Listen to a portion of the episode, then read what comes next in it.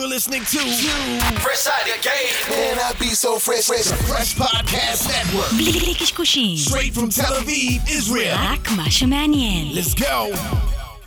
Palmungal. The GP will see you now. Look, free to return to that emo rap. Ain't no kilo stash. Augusta's son had to reload that. Daddy gone, but his legacy strong. How do you figure? I too thought I'd be dead. All things considered, but I'm living. כן, כן, אנחנו כבר פה. כשאתה אמרת כן זה אקשן. תודה רבה לכל המאזינים המאזינים שם ברחבי הגלקסיה. אנחנו צוות המנגל, עוד פרק, סוף סוף חזרנו קצת לארח. דיוויד יצחקי, welcome. אהלן, חבר'ה. מה קורה, אחי? ה-CMO וה-co-founder של Bookaway, אפשר לקרוא לזה סטארט-אפ? כן, יוסי, אני אגיד את המילה סטארט-אפ. מה זה סטארט-אפ? סטארט-אפ זה עסק, נכון? בסופו של דבר? לא? אני סתם תוקף כן. את יוסי, תן לי רגע להוציא לא, רגרסיות, אני לא ראיתי אותו הרבה זמן. אוקיי. מה קורה, דיוויד? מה שלומך? תענו, כיף להיות פה, חבר'ה. אז היום אנחנו נצלול איתך למסע היזמי והמרקטיאלי שלך, כי אתה גם CMO וגם co-founder, ובוקווי בכלל אה, סטארט-אפ מעניין, וגם מה שאתם עוברים ועברתם, בייחוד בשנתיים האחרונות. אני לא אוהב להגיד קורונה, אבל מה שנקרא חלק מחיינו ובתעשייה שאתם עובדים בה, אה, יש אה, פיקים למעלה ולמטה. אז אה, יוס, איך נתחיל? צריכים איזשהו רקע גם על... כן, אז אנחנו נתחיל יאללה. פשוט מלספר למה, מה, את, את הסיפור שעומד מאחורי ההקמה של החברה, שאנחנו, נאמר, זה סטארט-אפ, אבל אנחנו באמת נשתדל להביא תובנות שהן מתאים, מתאימות לכל אחד, אם יש לו סטארט-אפ או אם יש לו משהו שהוא לואו-טק, לא משנה, כולם. יכולים ללמוד. אבל מה עומד מאחורי ההחלטה לפתוח את הסטארט-אפ הזה, את החברה? בטח. אז אני אספר את הסיפור של נועם, אה, המנכ"ל שלנו, שהיה בירח דבש בפיליפינים. היה עם אשתו, שולי היקרה, אה, והם רצו לנסוע ממנילה לצפון פיליפינים, בנאווי, אתר מורשת עולמית, שדות אורז מהממים, ונועם רצה להזמין כרטיס אוטובוס. עכשיו, נשמע פשוט, הלך אונליין, חיפש, ראה שאי אפשר. הבין שהוא צריך לקחת מונית לקצה השני של מנילה, נסיעה של מעל חצי שעה, להגיע לתחנת אוטובוס, ושם לקנות את הכרטיס. לתדהמתו, הוא גילה שאין כרטיס ליום למחרת, והיה צריך לחזור על אותו מסע יום אחרי. אוקיי. תרתי משמע מסע. מסע מסע, בתוך. מנילה, בפקקים, לא, לא משהו כיף. כן. בסוף, כשהוא ענה לאוטובוס, יומיים אחרי, הוא ראה שכל האוטובוס מלא בתיירים. הוא לא היחידי שעבר את המסע הזה. נועם אמר לעצמו, איך זה יכול להיות? אנשים מזמינים טיסות באלפי דולרים אונליין, מזמינים מלונות תוך כמה קליקים, מאות דולרים. באים להזמין אוטובוס, ואין. כן. אין דרך אונליין, צריך ממש לקטט רגליך. מה נועם עשה? מהר מאוד הבין שיש פה צורך, צורך כן. בשוק, והוא עשה משהו שאני חושב שכולם יכולים ללמוד ממנו. מהר מאוד, בצורה הכי quick and dirty, הרים MVP ובדק האם יש למוצר הזה product market fit. לקח דף נחיתה בוויקס, מאוד פשוט, אוטובוס מנילה לבנאווי, צור קשר, דיבר עם הספק אוטובוס, והתחיל לגלגל כסף. תוך שבועיים, בצורה הכי מהירה. אז רגע, רגע, רגע. בואו נעצור רגע. אה, אנחנו הבנו שבעצם אה, בא בחור, אה, רצה לעשות איזשהו, מש, מה שנקרא, משהו מאוד מאוד פשוט כמו ללכת ולהזמין אוטובוס, אלא מה, גילה שאי אפשר לעשות את זה אונליין, מסבך את כל העניינים, אמר, אוקיי, צריך, הנה הצורך, כנראה שעוד אנשים רוצים את זה, כי הוא ראה אנשים שחווים את אותה חוויה. הכאב, הכאב. בוא, בוא, בוא נתחיל, ואז החליט ללכת על ה... על להתחיל את זה מהנקודה הכי בסיסית והכי פשוטה, ואת הקטע הזה חשוב מאוד להבין, מכיוון שהרבה מאוד יזמים, בכל מיני תחומים, תמיד בטוחים שצריך להשקיע הון תועפות, ופה כאילו הנה הוכחה. וזה, וזה, וזה דווקא נשמע לי עוד משהו מורכב, זאת אומרת, זה קווי אוטובוסים, יש וזה לוגיסטיקה פה, כן. וכל זה עכשיו איך פותרים עם איזשהו אתר בוויקס. ממש ככה. אתה יודע, אנשים אחרים היו הולכים ובונים לך אתר e-commerce, שאתה יכול לחפש תיבת חיפוש A to B ודפי תוצאות זה מה שאני והכל. הייתי חושב, כן? זה back office מאוד מורכב גם, מה זאת אומרת? זה לא עכשיו היום סתם אתר הגענו למצב ויזואלי. מאוד לא, מתקדם. כן, היום בהתחלה, כן. זה- אימיילים, כן. אימיילים שמתחלפים בין כאילו הספק. לנועם, הכל ידני. זאת אומרת, מה בן אדם היה עכשיו בא, רוצה להזמין נגיד אוטובוס מ-A ל-B, מה הוא היה כן. צריך לעשות? בעבר, כן, בהתחלה. באתר הוא היה צריך למלא פרטים. צור קשר, הוספנו איזה פייפל כזה שיכול להכניס את הפרטים. זהו, אנחנו היינו שולחים מייל לספק, קונים את הכרטיס, מצרפים את זה ממש attachment לאימייל ושולחים ללקוח, בבקשה, צא לדרך. והאוטובוס בעצם היה מוכן לקבל את הכרטיס הזה ככה. לגמרי, פנינו ל... ראינו כי טוב, ראינו שבקו הזה זה עובד טוב, והתחלנו אז להרחיב את זה. התחלתם מקו אחד בעצם. קו אחד אוקיי. בלבד. דף נחיתה אחד, אוקיי. הכל התחיל להתגלגל, פתאום רואים מכירות, איזה כיף. התחלנו לשכפל את זה, הנוי סאפה בווייטנאם, קופנגן, זאת אומרת. רגע, זה התחיל לוקאלי, זאת אומרת, מהנקודה שהוא הכיר, ואז כאילו. הרחבתם שם. הוא חזר. לארץ, ואז הוא אמר, אני מרים את זה. ואז הוא התחיל לשכפל את זה לאט לאט למקומות שהוא זיהה שיש ביקוש, שיש קווים שממש מטיילים צריכים את זה, הם צריכים את העזרה הזאת בלהזמין אונליין. כי- אבל סתם מאוד מאוד חשוב לי להבין, בשביל להבין את ה... זה לא נשמע כמה, סיפור כמה זה קלאסי, כן, מלוכלך, זה- כאילו, הדבר. ללכלך את הידיים, אתה מתכוון. בעצם, אתה מדבר על, יש לך קו אחד, היזם בכלל לא יושב שם, כן? לא. היזם בארץ. בארץ.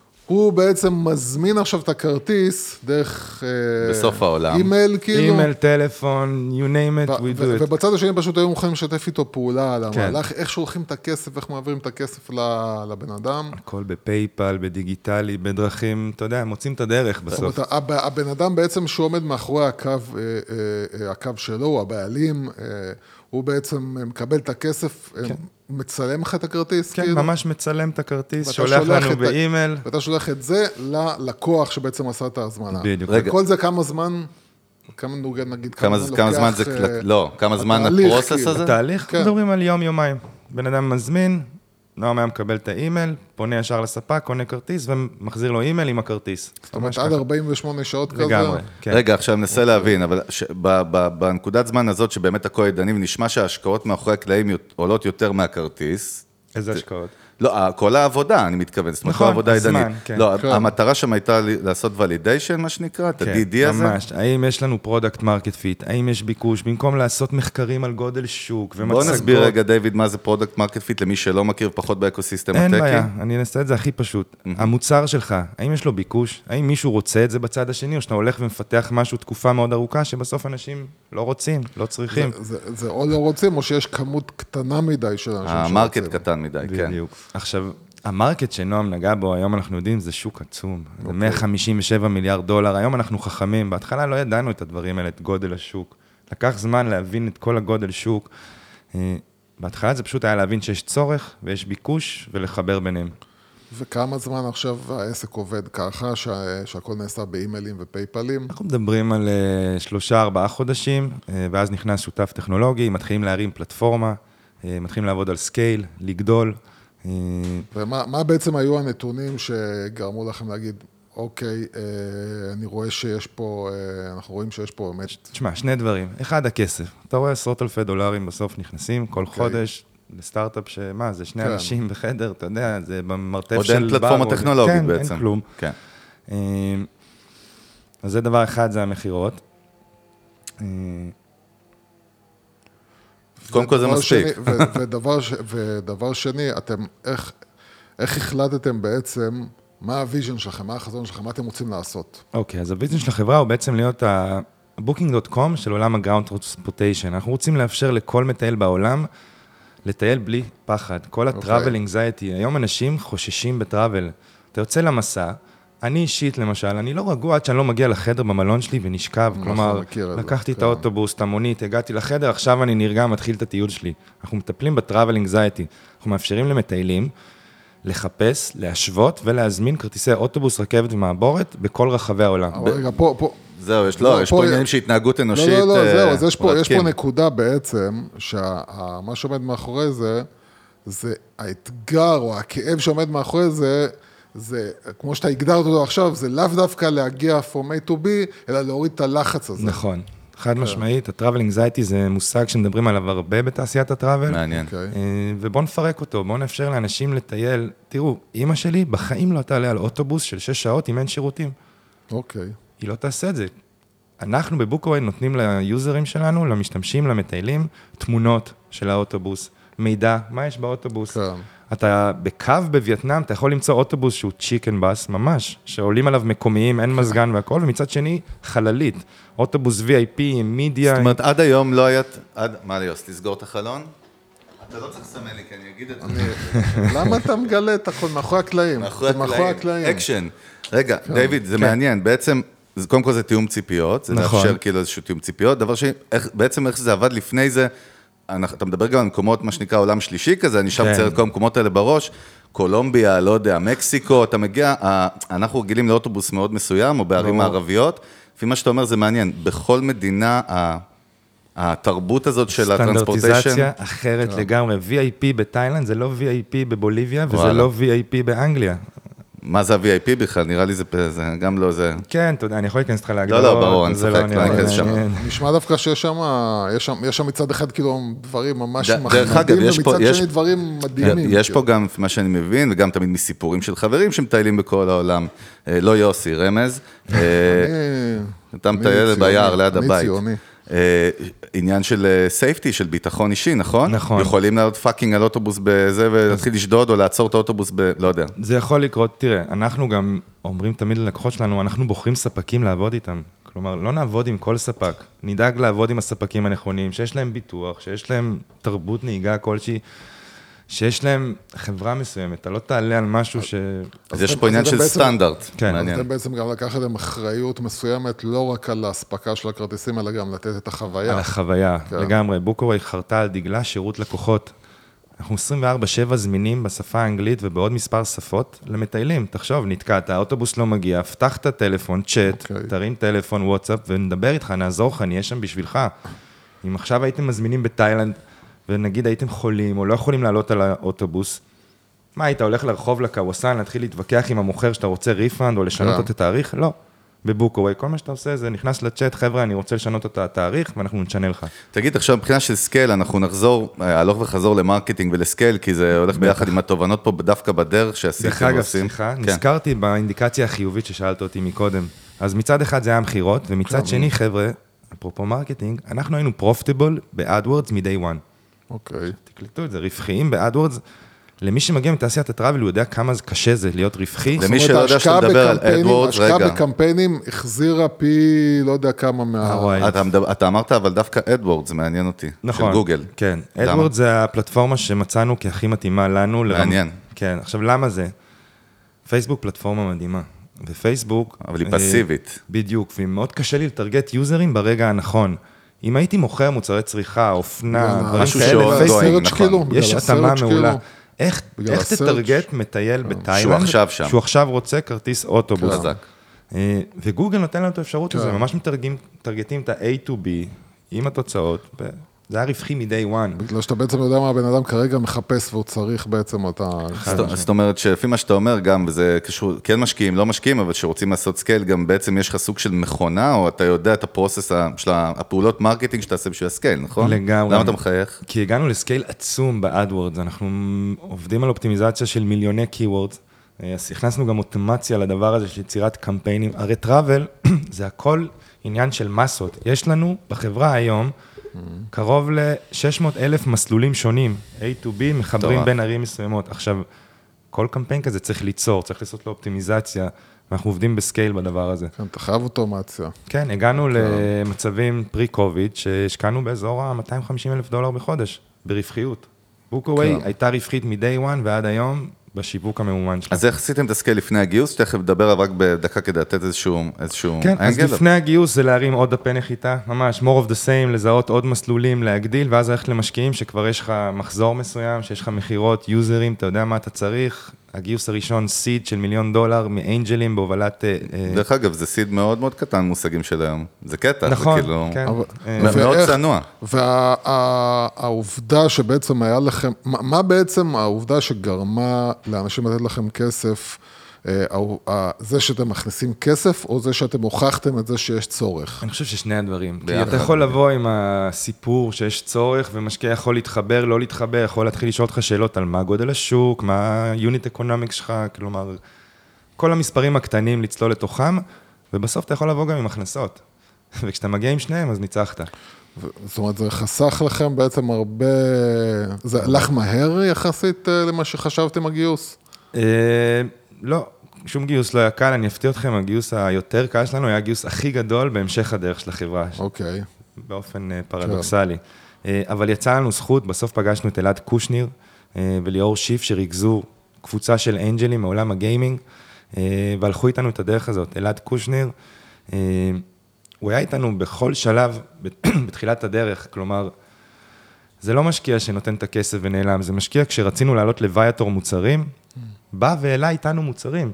ממש ישב במשרד והעלה מוצר גם פעיל אחרי וגם מוצר. אסטרטגי. לגמרי, ונותן עצות שהן אקשנביליות, שאפשר ממש לקחת את העצות ולעשות איתם משהו. מה- מה, זכינו. זה, זה, זה מעניין אותי באמת, כאילו, איזה דברים, אנחנו דווקא מדברים על ההתחלה הזאת, איזה דברים בהתחלה שאם לא הייתם מקבלים את העצה הנכונה, הייתם הולכים לכיוון לא טוב. אז תראה, בהתחלה היה לנו את הדילמה על מה אנחנו מתרכזים. בלייצר demand, ביקוש, או supply, ללכת ולהביא ספקים שיעבדו איתנו. זהו, יש פה ביצה ותרנגולת במיזם ממש. כזה. ואלעד ממש כיוון ודייק אותנו, חבר'ה, לכו על הסופליי. הסופליי זה המפתח, תביאו את הסחורה, they will follow, זוכר? כן, זאת כן. אומרת, כמה שיותר- קווים ואוטובוסים יהיו, ככה יותר אנשים יבואו. זאת אומרת, הייתם חייבים לבנות תשתית, בואו נקרא. לזה ככה, נכון? לגמרי. זאת אומרת, כי אם היו שתי קווים, בסוף אני נתקע עם אותם אנשים באותו loop של שתי קווים, נכון. אין scale. גם יש עניין של אה, אינרציה, בן אדם כבר נסע איתך ממנילה לבנאווי, בוא תיתן לו את המסלול הבא, הוא יישאר איתך. כן. ממנילה ל- לבאג'יו. כמה, תגיד, דיוויד, כמה word of mouth היה פה impact בהתחלה, מעניין אותי מבחינת יוזרים? כי הרי travelers, דרך אגב, זה חבר'ה שמדברים אחד עם השני, ממליצים, נכון? כן. אה, לא חזק, אם אני אהיה כנה. אה, כנה, rate היה. נמוך אה, בהתחלה, הגדלנו אותו עם הזמן. אה, repeat ב- rate למי שלא יודע. זה בעצם, הבאת משתמש, שילמת עבורו, האם הוא, קנה, האם הוא שב וקנה עוד פעם דרכך. אה, ובהתחלה, בגלל שלא היה לנו את ה-coverage ואת ה-supply, אז השרשרת של המטייל נקטעה. חד פעמי ו... ואז, כן.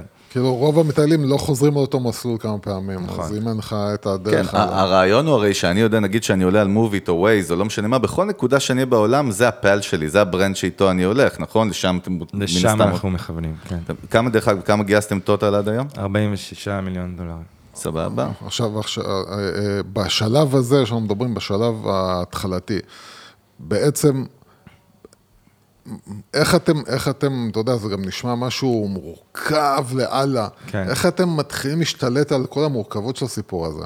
אז באמת, זה בדיוק השלב שאתה הופך מסטארט-אפ שעושה דברים בצורה מלוכלכת ומהירה, ללהתחיל לבנות גם- scale. גם כולם עושים. הכל כזה, נכון? כן, בשלב וואו. הזה. אתה יודע, סופי שבוע, שבתות של שירות לקוחות, שאשתי עם התינוקת מאחורה, אבל כן, זה התחלה.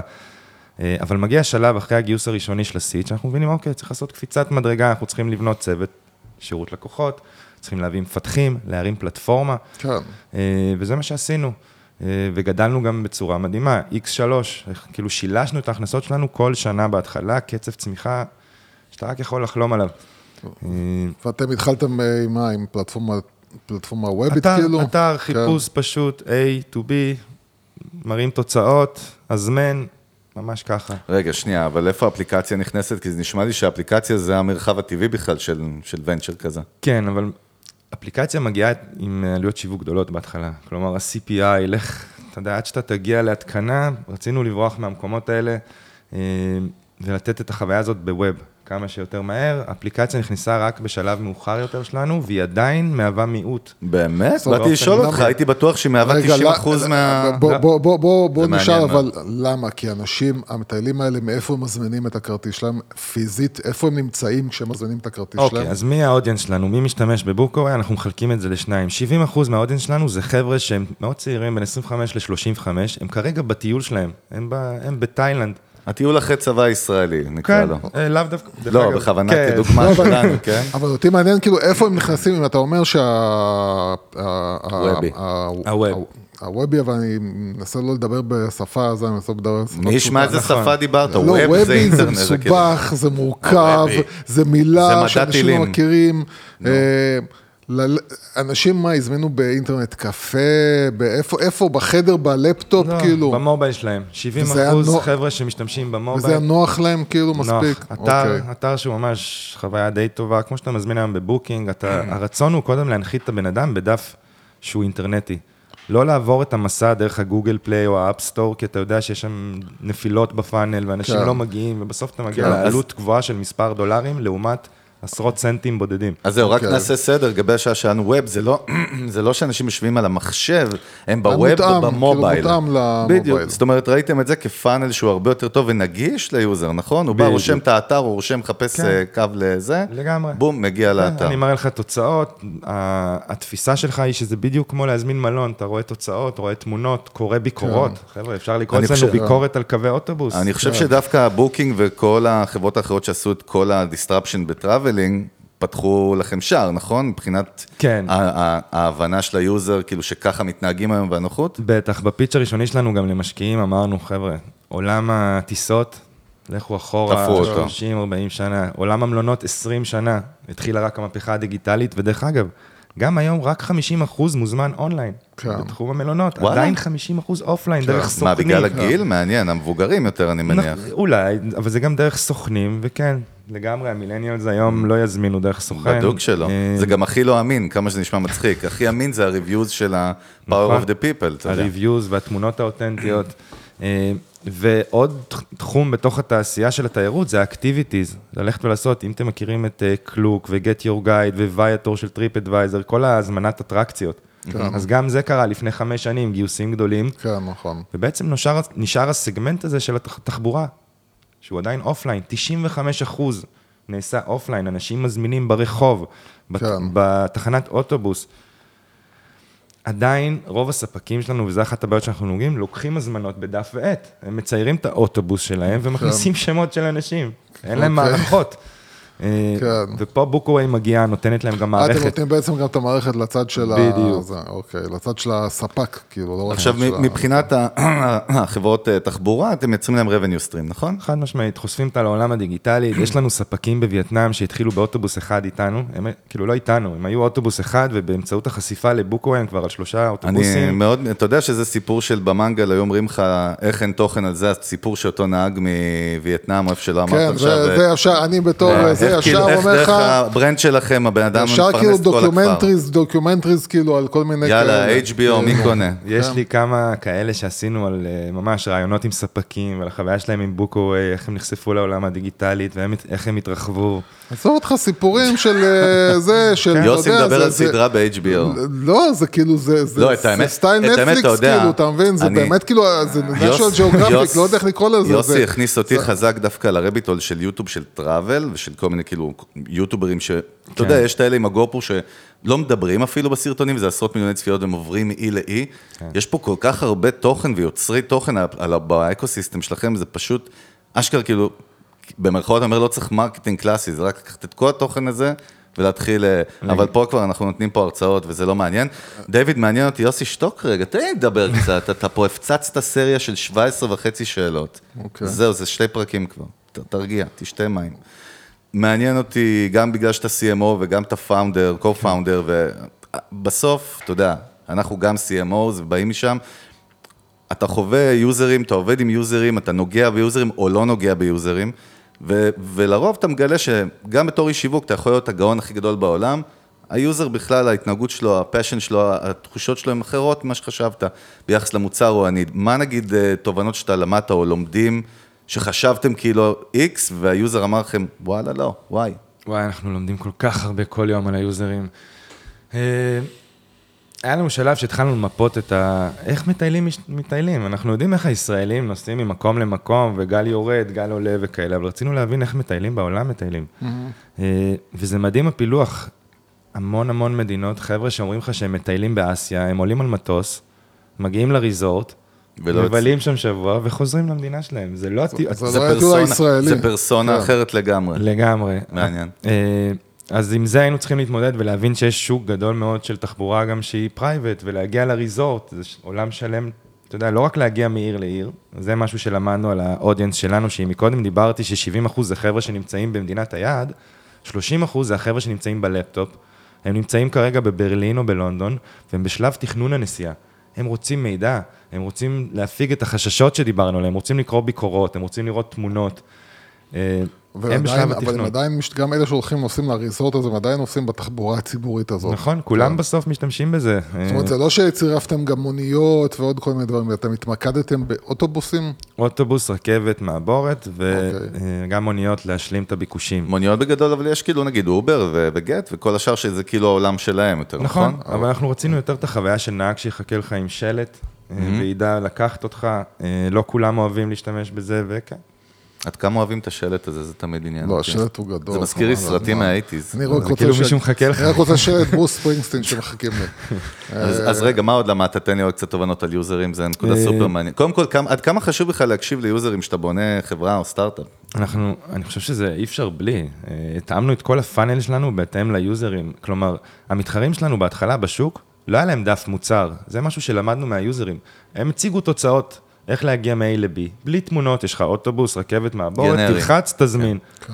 אנחנו אמרנו, אוקיי, היוזרים שלנו צמאים למידע, למדנו את זה.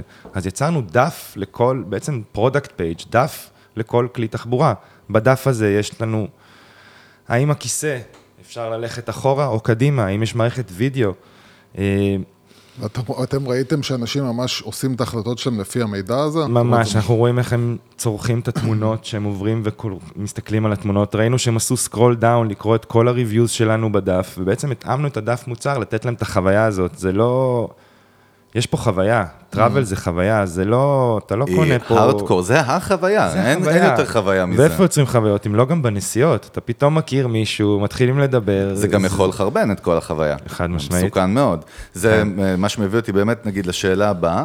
יש פה שאני חושב על זה, מבחינת ה user שלכם, אתם ה brand, ה brand כן. נכון? עליכם הוא סומך, אתם מובילים אותו לחברה X. עכשיו, הספקים שלכם, בסוף יכול להיות שיהיו שם פדיחות שלהם, נכון? נגעת- לפי ה... אני, אני כן. מרגיש שבטוח יש פה סיפורים לספר, אבל נגיד, תן לנו איזושהי דוגמה סתם ואיך התמודדתם איתה, כי בסוף ה user יכעס עליכם, נכון? חד הוא משמעית. לא יכעס על החברה. כשאתה מזמין ב Booking.com ואתה נכנס לחדר שלך במלון הילטון ויש רטיבות על הקיר, אתה לא מאשים את Booking.com. אתה יודע שזה הילטון. נכון. ואצלנו מזמינים אה, אוטובוס, ומה לעשות, תרבות הנהיגה באסיה היא אחרת, הנהג ידליק סיגריה וישים מוזיקה ויצעק. יש תמיד גם את כל הסרטונים ההזויים האלה, שאני לא יודע אם הם אמיתיים או לא, שרואים איזה אוטובוס על איזה צל ההר מסתובב כזה, מכיר את הסרטון? כן, כן, בפחד אלוהים. יש דברים הזויים, אני בטוח. נכון, אוקיי. ובסוף בהתחלה היוזרים היו באים אלינו, בתלונות. הנהגים שלכם מקללים, מעשנים. אנחנו עדיין במסע הזה של תבינו חבר'ה, אנחנו... כן. אנחנו מידלמן, אנחנו מתווכים, זה לא אנחנו, אבל איך אנחנו מטפלים בזה? אנחנו פשוט, בעיקר אמפתיה. מה הלקוח שהוא מתלונן רוצה? הוא לא תמיד רוצה שתפתור לו את הבעיה, נכון. כי היא כבר קרתה. קודם כל, הוא יחס. צריך שתכיל אותו. תראה אמפתיה, שאכפת לך. ובסוף גם, כן, גם refund פה ושם, להחזיר לו על עוגמת הנפש, להסביר לו, אנחנו כרגע במסע של לחנך. מצד אחד, לחנך את הספקים שלנו, מה זה תרבות נסיעה, איך לוקחים, ולנסות לשנות גם אותם, ומצד שני, לחנך את ה users שלנו של חבר'ה. Welcome to Asia. לא, זה נקודה סופר מעניינת עם, ה, עם ה buffer הזה באמצע, כי בסוף, נגיד, גם איך זה עובד ב-Airbnb או, ב, או ב, אפילו באובר. אם היית פעם מספר למישהו, תשמע, אני מזמין איזה נהג ב-LA, לא מכיר אותו, בואנה, בדוק שהוא יגיד לך, או שהוא אונס אותי, חוטף אותי, כן. מבתר אותי, אבל יש את עניין הדירוגים, שה user סומך על אובר, לצורך העניין, שיש לו את טבלת הדירוגים שלו, נכון? יש נכון. כוכבים. אז אצלכם איך זה עובד? יש אותו כאילו דבר, יש? reviews, יש לנו קווים עם אה, מאות reviews, שאתה ממש יכול לקרוא, ואנחנו לא מפלטרים אותם, כלומר, אם כותבים שהנהג מקלל ומעשן, זה שם. אז, אז, ב, אז בניגוד לאיזה נהג מקומי שעכשיו יש לו כמו מונופול כזה, שאם מישהו בא לשם הוא צריך אותו, פה יש לו אינסנטיב להיות הכי טוב, נכון? חד משמעית. תשמע, יש קווים ש...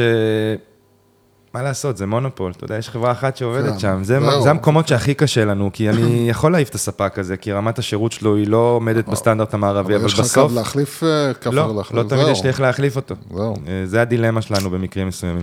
מה, יש עוד איזה משהו על יוזרים שלמדת? אני- לפני אני שניתן כן? כן, אני-. אני- אני אני באמת על יוזרים, מכיוון שאני דווקא מנסה להרחיב את התובנות. אה, בכלל, לכל מיני, אתה יודע, גם ל- ל- לעסקים אחרים בתחום התיירות, שזה צימרים, לא משנה דרך מה. אגב, יש לנו המון מאזינים מתחום הטראבל והתיירות, אני חושב. לא, לא, אתה חושב. אני מחכה שאתה תאשר את זה כן. בנימה אה, של רגע, דאטה. רגע, אני אעשה, אני אעשה רגע בדיקה ותחקיר. סתם אה, ראיתי פוסט של מישהו פעם, אז כן, כבר פעם עשיתי את זה. איזה מישהו כבר שכבר לא מקשיב לנו גם בטח. אבל, ויש לך נגיד גם סתם עסקים שאתה יודע, גם לא כל כך מכירים את העולם הזה של הדיגיטל ואיך, ה- ואיך, מת, ואיך מתנהלים בו. מה הדברים שאתם יכולים להגיד שבכלל יוזרים היום כבר התרגלו לזה, בוא נגיד בגילאים שלה 20 עד 45, שכבר אין, אם אתה לא עושה את הדברים האלה בדיגיטל, הם, אתה כאילו מפסיד אנשים. אתה זה כאילו. המותג. כן. כן, אז תראה, אה, מצד אחד זה חוויית ה-user experience. אם תיקח משתמש ותלאה אותו באין סוף שלבים, הוא ייפול בדרך. אתה צריך שהאתר שלך יהיה מהיר, כלומר, אני בווייטנאם איפשהו, לא תמיד האינטרנט שלי הכי כן, טוב, אז בוא. תייצר לי חוויה שהיא מהירה ופשוטה. כן. וזה מה שעשינו, ו- יצרנו ו- חוויית משתמש שהיא די פשוטה, די... וכ- זאת אומרת, כמה, אתה יודע, אחד הדברים שאני רואה נופלים בהם, אה, בעיקר ב, ב, ב, באתרים של אה, חברות או, או מותגים, זה באמת להעמיס. להעמיס. כן, דיברנו על זה, על עומס קוגניטיבי, ועוד- פרק ועוד שעבר. בכלל, אתה יודע, להרשים אותך עם סיפורים וטקסטים, זה אנחנו לא שם. שלפעמים כל מה שאתה רוצה זה להזמין מהר, אתה יודע מה אתה רוצה. דרך אגב, לא לפעמים. אני חושב אה, אצלכם. נקודתית, כן, אני רוצה לדעת שיש לי פה confidence ב brand, שזה עובד ושזה מהיר. אני חושב שזה גם ככה מילניאלס בטוח, אה, נכון. ודאי ש... דרך אגב, מה הסגמנטציה אצלכם מבחינת גילאים? 25 עד 35 זה מעל 50 אחוז מהמשתמשים וואו. שלנו. כן, בטוח. אם דיברתי על שני הסגמנטים, אז 70 אחוז זה החבר'ה שמטיילים, on the go, הם במדינת היעד, הם במובייל, לעומת 30 אחוז, שזה חבר'ה שהם טיפה יותר מבוגרים, שהם בלפטופ והם עושים את התחקיר. זה בדיוק השוני בין זה, שני זה גם מעניין, האנשים. כאילו, נראה לי שמותגים כמו שלכם, או, או ספקים כמו שלכם, או שירותים כמו שלכם, בעצם העלו את מספר המטיילים שמוכנים לקחת צ'אנס ולעשות דברים בצורה מאוד אה, דיגיטלית, מהירה, נכון. כאילו. כן, אנחנו מעלים להם את הביטחון בדרך, מורידים את ה-unknown, את החוסר ודאות. ממש בוא, בוא. נגיע קצת דווקא לקורונה, כי יש לכם וואו. סיפור מעניין שם, כן. ממש ברמה היזמית ועסקית בכלל, איך מתמודדים. תן איזה רקע מהיר אם בא לך, כן, מה קרה לא- שם. בטח, אז העולם תראו. החברה צמחה ב-X3 כל שנה, כל מה שאתה כמה רוצה שנים, דרך אגב, לפני הקורונה זה מ-2016-2017, אה, עד שהגיעה הקורונה, צמחנו ב-X3, כל מה שאתה רוצה, היה לנו משקיעים נהדרים, קרן א', עדן שוחט היה המשקיע שלנו שם. זו תקופה שהוא יצק בתוכנו, למרות שהיה לנו, ובאנו עם זה מלפני, תרבות דאטה. כלומר, כל דבר מדיד אצלנו. אה, אחרי זה בואו, אני אשב, אני אראה לכם מלא דשבורדים להכל, לפייננס, לכל דבר, יש לנו דשבורד שמתאר את זה. היינו בנקודת זינוק מעולה, צמיחה, and then הגיעה הקורונה. כן. basically the shit hit the fan, סליחה על הביטוי.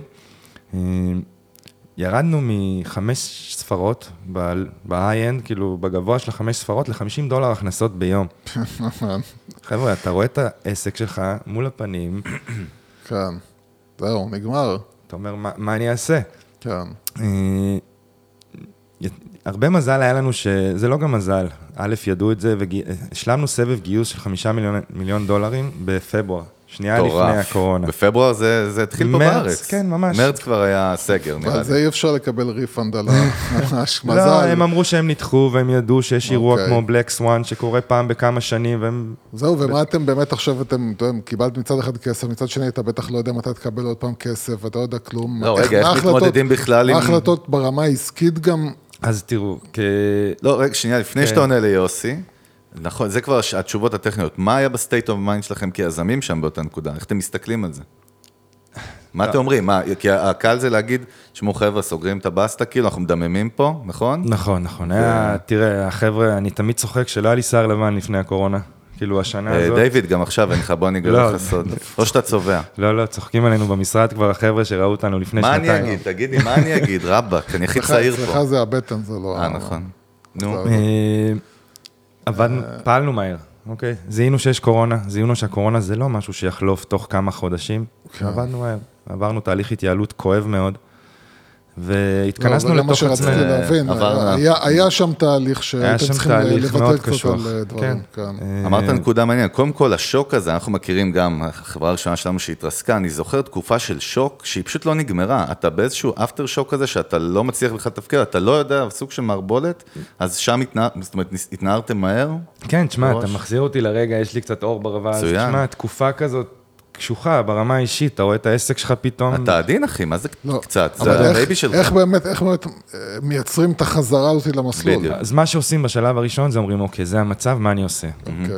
צעד ראשון, מתייעלים, צעד שני, מתפקסים על משהו אחר. אומרים, אוקיי, יש לי מזומנים, איך אני יוצא מהקורונה חזק יותר?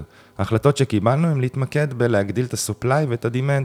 איך מגדילים demand בתקופה שאין demand? בדיוק. פונים לבלוגרים, יוצרים מערכות יחסים, שותפויות, אפיליאציה, כותבים תוכן, משפרים את המיקומים האורגניים שלך, למרות שאין לך אינדיקציה של demand, אתה לא רואה את ה traffic מגיע, אבל אתה עובד על תוכן, אתה עוקב אחרי המיקומים שלך ב-keywords.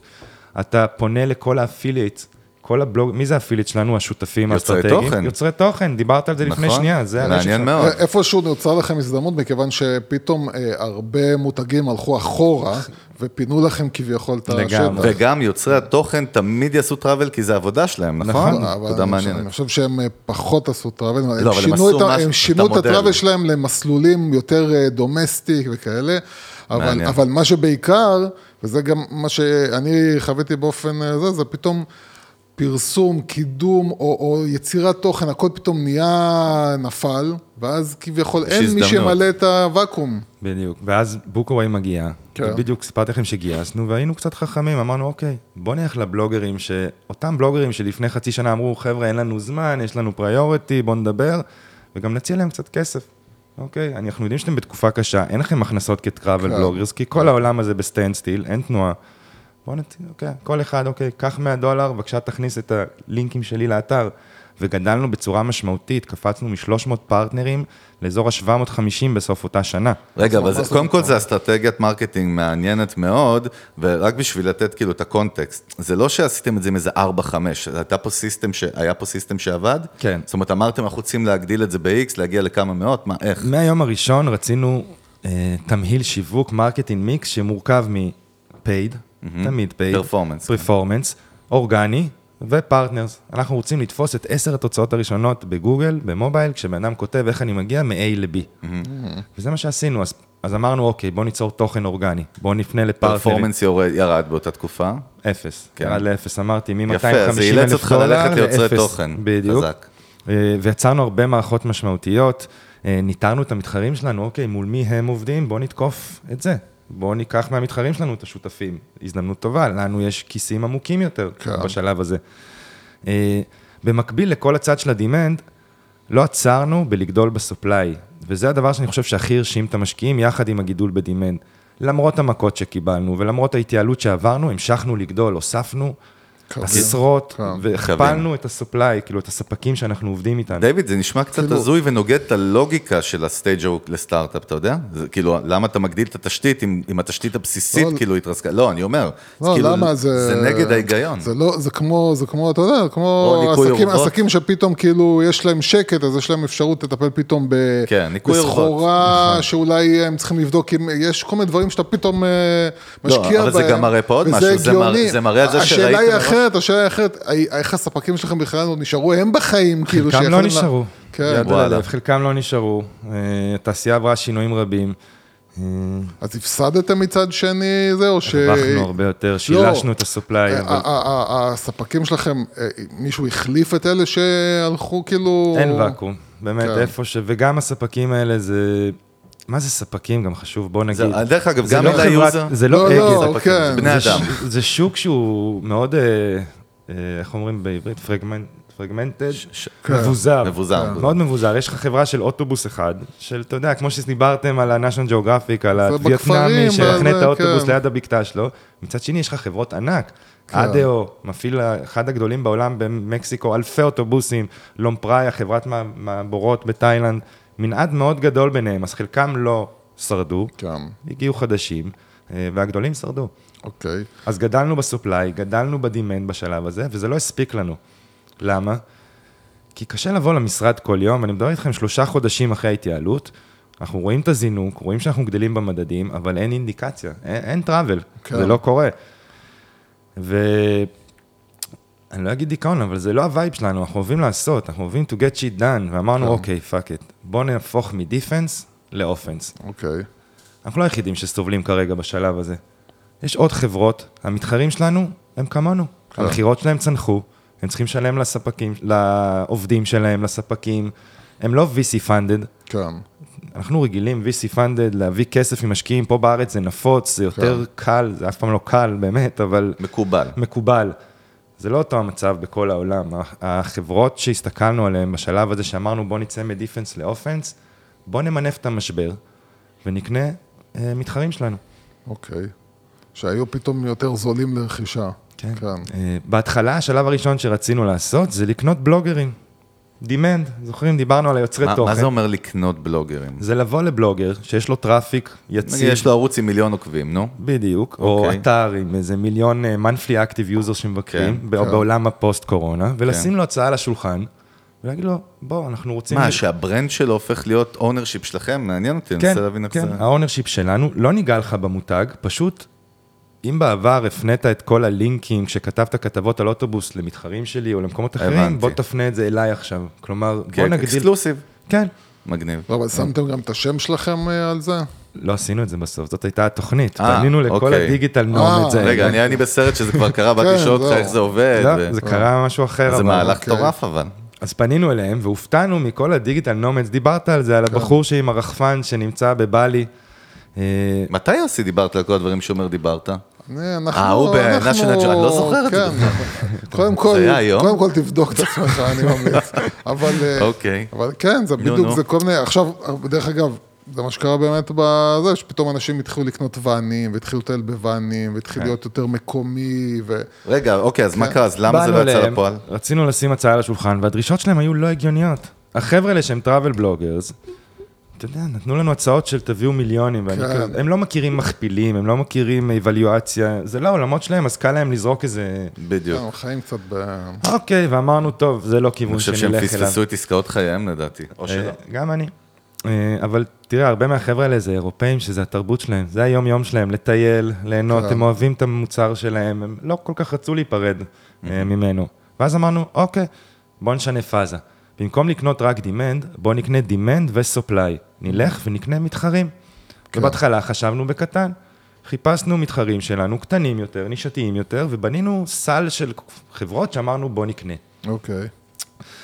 עם הסל הזה הלכנו לאלף, לקרן א' שהשקיעה בנו, קרן מדהימה, אה, ואמרנו, אלה החברות שאנחנו רוצים לקנות. ואני לא אשכח שמייקל אייזנברג, השותף שם, אמר, חבר'ה, אלה חברות קטנות, הן מזיזות את המחט, כן. ואתה יודע, וקצת גמגמנו. הוא אמר, חבר'ה, לכו, תביאו עסקאות גדולות, כאלה שמשנות. וזה שלב שנפל לנו ההבנה, מעניין. אוקיי, הגיע הזמן להרים טלפון למתחרה הכי גדול שלנו בשלוש שנים האחרונות ולהתחיל לדבר. וזה מה שעשינו. הרמנו טלפון ל-12Go, המותג המתחרה באסיה, ש... מה זה מתחרה? הם היו יותר גדולים מאיתנו, הם היו יותר ותיקים מאיתנו, קטע, והם מאוד טובים הקורונה. בהרבה דברים. אנחנו הצטיינו בקצב צמיחה שלנו, אבל להם היה עסק סופר בריא, bootstrapped, רווחי, גדול. פנינו וזה, וזה אני רוצה להבין, אבל אה, זו באמת שאלה שלא שאלנו בעצם. כן. באותה נקודה שבה התחלתם, אה, היו עוד אחרים שעשו את מה שאתם עושים? כן, כן, בין היו השאר עוד. החבר'ה האלה? כן, בדיוק. אוקיי. היו עוד בכל מדינות נישתיות יותר. אנחנו כן זיהינו, לא היה שחקן אחד מוביל, לא היה איזה לא היה איזה. אמזון, היו לוקלס. שמה, שהם, שהם היו רק במקומי שלהם? לוקאלי, כאילו? כן. כן. באסיה. אוקיי. אני חושב גם זה ההסתכלות בין סטארט-אפ לעסק מסורתי, שהוא יכול באמת להישאר בדרך כלל באזור שלו. ו... כן, אה, מה שבוקו הביאה זה את התרבות של הצמיחה, ה-fast grow- ה-growth, כאילו, כמה שיותר מהר לגדול, quick, dirty, כאילו לגדול, לגדול, לגדול, לגדול. אוקיי, אז אתם פונים לאיך קוראים להם? one to go? one to go, מתחילים לדבר, ואתה יודע, היינו בטוחים שיבטאו אותנו מהמדרגות. כן. הרי מה הבעיה, הם גם יכלו לגייס כסף, אבל זה לא בדיוק ככה. כי, מעניין, כי, הם? לא היו סטארט-אפ כאילו, מנטליות. הם לא היו סטארט-אפ, הם היו כאילו, הם. נתפסו כחברה. בדיוק, שמרוויחה את לחמה מהרווחיות שלה. אה, כן, זה אפרופו... זה מצחיק, אתה. סיפרת שתי סיפורים, שכאילו, שבאתם ל-content creators, הייתם בטוחים אמרו לכם לא, ופה כן. דווקא באתם בגישה הפוכה. כן. טוב. באתם בגישה הפוכה. אוקיי, נו, אז? אה, והתחלנו לדבר, ולהפתעתנו, כאילו, השיחה התנהלה, ופתאום גילינו נדבר. שהאויב שלנו הוא חבר שלנו, והוא חובט אותם קשיים כמו שלנו, התרסקו לו המכירות, הספקים, הכל. אה, ובעצם עשינו roll-up, קנינו ארבע חברות ברחבי העולם, חברה באסיה, חברה באירופה, שתי חברות בדרום אמריקה, מטורף. שמה מהמהלך הזה. שחיפשתם את זה, זה בעצם את מה? מה רציתם חיפשנו בעצם מוצרים להשיג? שמשלימים אותנו בתחום ה demand וה supply. כלומר, מצד אחד שיביאו לנו ערך למ- למשתמשים שלנו, כלומר עוד קווים. החברה שקנינו למשל בקרואטיה, זה שוק שאי אפשר לחדור אליו. ניסינו המון שנים, החבר... אוקיי. המפעילי אוטובוס שם מאוד חשדניים כלפי זרים. הם לא עובדים עם אף אחד. על ידי הרכישה הזאת, הכנסתם. ישר כן. יש לנו עכשיו את כל ה inventory של קרואטיה. אה, וכ- וכל והקווים שבעצם החברות שקניתם אה, עובדים, אה, הם המשיכו לעבוד מול החברה שהם הם המשיכו לא, להכיר את השאלה החברה אם ה brand? נשאר. כן, זהו, אם ה brand שרכשתם נשאר. שאלה מעולה. זו שאלה שלי, לא של יוסי, רק לגבי המעולה. שאלה מעולה, חגי. תודה רבה. אני אוהב אותך, דיוויד. נו. אז זיהינו את החברות, שמנו אותן על השולחן, באנו למשקיעים שלנו, גייסנו 35 מיליון דולרים. זאת אומרת, על סמך המוב הזה. כן, על סמך המוב הזה. זה הגיוס הכי גדול. והכי כן. משמעותי- משמעותי שלנו בתקופה שאנחנו עם אפס מכירות. מטורף. והתחלנו את תהליך הרכישה. דבר ראשון, חבר'ה, מה זה לקנות חברה באונליין, בתקופת קורונה? אתה לא יכול ללכת למשרדים, לשבת. הכל ה-due diligence, הגילוי נאותות, משהו כזה. כן, כל העורכי דין, הכל זה, הכל הכל אונליין. הטופסולוגיה. הכל הכל online, online, כן. הכל נעשה באונליין. אה, באותו שלב אנחנו גם סטארט-אפ רזה. אנחנו, אני מדבר איתכם על 30 עובדים, ומה עכשיו, הולכים וקונים ארבע חברות בעולם, כל חברה יותר גדולה מאיתנו. ב- כאילו ב manpower. כן, ב manpower, במכירות, בוותק שלה בשוק. קטע. ו- we pulled it off. We get, כן. כאילו, כמו שעשינו את האתר, פשוט התחלנו לעשות. ויצקנו, תרב... כאילו, בנינו ו- מתודולוגיה. אבל לא, אבל דיוויד, ה brand נשאר, הברנד, one to go נשאר one to go, או one to go by book away, כאילו, איך? one to go נשאר one to go. כל המהלכים האלה שעשינו, אנחנו לא קנינו חברות כדי לעשות התייעלות כלכלית, זה לא cost reduction, כן. זה growth acquisition, קנינו כדי לגדול ואנחנו משאירים כל מותג stand alone עם העצמאות שלו, כל עוד יש לו צמיחה אני חושב שזה אקספוננציאלית. חשוב, כי היוזרים שלהם, ה-B2B2C, הם כבר גם רגילים ל brand הזה. יכול להיות שאם לא. הייתם מחליפים אפילו את השם, לא- אולי הייתה חשדנות, לא, אתה לא יודע. לא, לא, לא, אני לא מה, חושב, אני לא? חושב, כי- לא? אני חושב שלפי מה שמבין, זה. מטיילים שהם בסופו של דבר ב- באים והולכים, אז אני לא בטוח כמה הם... בראש שלהם יודעים... לא, אבל כל יש. database, אני חושב שהקטע זה הספ... הספקים של החברות האלה. ה supply, מה שהוא מדבר. שהם צריכים לדעת שהם ממשיכים לא, לעבוד, כי שם אתה- כל תזוזה קטנה יכולים, אתה יודע, הכל אני- יכול להתערער. אני חושב שגם מה שאתה אומר נכון, הכל נכון, כי הם אבל- לק- אבל- קנו את הספליי, אבל אבל גם... לא, אבל פה זה שאלה, פה זה כאילו משהו אחר, השאלה היא, כאילו אתם בעצם לא הלכתם כדי כלפי חוץ להציג את עצמכם כ, כאימפריה יותר גדולה, אלא מבחינתכם כאילו, כל מה, ש, כל, הכל מה שהרווחתם הוא כאילו מתחת לשולחן, הוא לא, הוא לא כלפי חוץ. אנשים לא מבינים, ברמה המיתוגית, כאילו. בסדר. לא, לא, הפוך, לא ברמה המיתוגית. למה? כי, כי, כי זה לא ש... זה לא שבחוץ כאילו עכשיו אנשים נכנסים ל-one to go ורואים שזה הם. כאילו, לא רואים אתה מבין? כלום. לא, אף אחד לא יודע את זה. זה כאילו רק הם והחברות זה מה שאני אומר, המיתוגי, לא היה לו- לא היה לו ערך פה.